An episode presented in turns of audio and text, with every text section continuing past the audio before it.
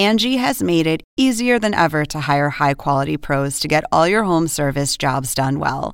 Just bring them your project online or with the Angie app, answer a few questions, and Angie will connect you with local pros who match your specific needs. Or book a service instantly at an upfront price. So join the millions of homeowners who use Angie to care for their homes and get your next home service job done well. Download the free Angie mobile app today or visit Angie.com. That's A N G I.com. Welcome to The Point for October 7th. I'm Lauren Dezenski, co author of The Point. I'm here to cut through the political spin to bring you the news you need to know. He may be the oldest candidate of the 2020 cycle, but Bernie Sanders is no slouch.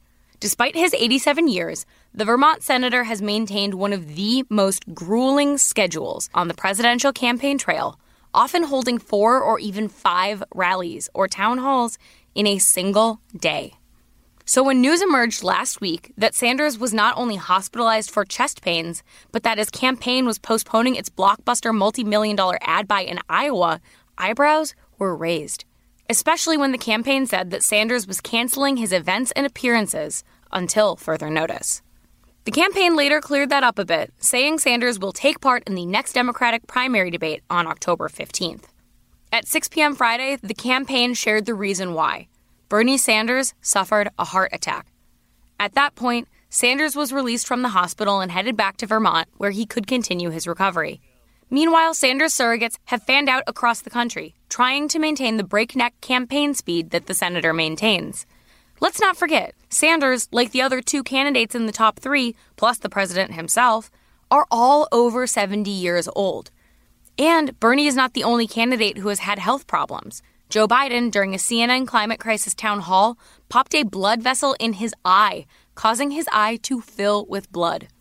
There was no medical issue there, but in the 80s, Biden had two brain aneurysms. When he ran for president in 2008, he also disclosed his medical records. Eleven years later, Biden plans to again release his medical records as a part of this presidential run as well.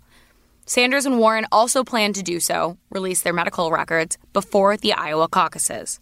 Still, Sanders is not out of this race. His $25.3 million Q3 fundraising haul is the largest of the entire field that we know of. And those postponed advertisements, they're set to air on Tuesday. Which brings us to the point. Whether candidates like it or not, age and health are indeed campaign issues. It's up to them to respond to it. And that is the point for October 7th, 2019. Thank you for listening. For more updates throughout the week, including our Sunday night campaign edition, subscribe to the Point newsletter at cnn.com slash the point. If you like this audio briefing, you can get it on Google Home or Amazon Echo, or subscribe on Stitcher or Apple Podcasts or your favorite podcast app so you never miss an episode.